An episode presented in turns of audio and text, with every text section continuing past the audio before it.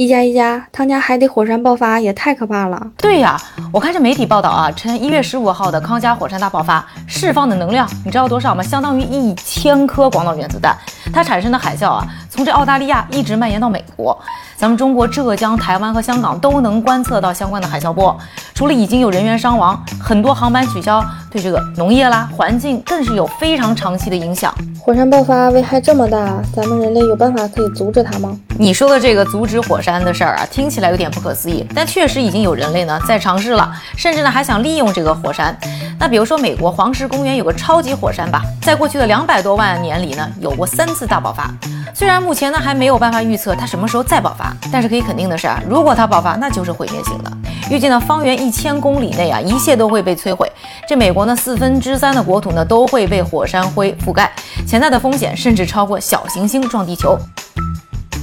在二零一七年，美国宇航局呢做了一项研究，看怎么能暂缓黄石超级火山的爆发。当时科研人员就提出啊，只要把超级火山的散热能力提高百分之三十五，就能让黄石火山一直安静。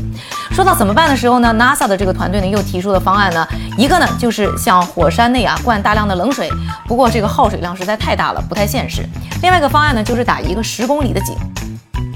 然后利用呢高压水把这个热能带出来。这个出来的水呢，号称能达到三百五十摄氏度。学过物理的朋友可能知道，这高压之下，水的沸点呢会明显提高。第二个方案的好处呢，还在于呢它用水少，另外呢就是同时呢还能用大量释放出来的热能来发电，带来呢每年五千兆瓦的发电量，超过三峡发电量的百分之二十呢。这个听着好神奇呀、啊！现在进行的咋样了？很遗憾啊，这个计划到现在还停留在纸面上，纸上谈兵。一个是因为呢，美国有法律禁止在国家公园进行商业能源开发，另外呢，就是这个项目的成本太高了，需要三十四点六亿美元，而且呢，工期相当长，号称要数百上千年。当然了，对比灾难的影响，这个成本到底算不算高，就是见仁见智了。哎，那就是还没有成果呀。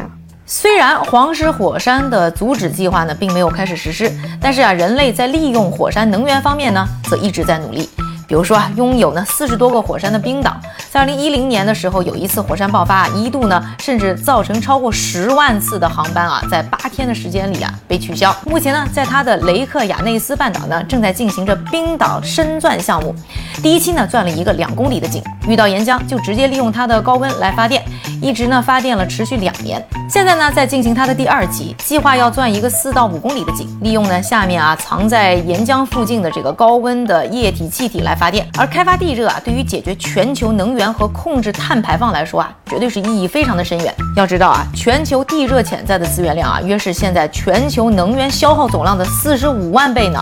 那虽然呢现在的这个利用技术呢，还会造成有硫啊、二氧化碳的一些释放，但是呢，还是相对更清洁。所以啊，相信随着技术的进步，总有一天这个火山呢也不再那么可怕，你呢就可以好好上班了。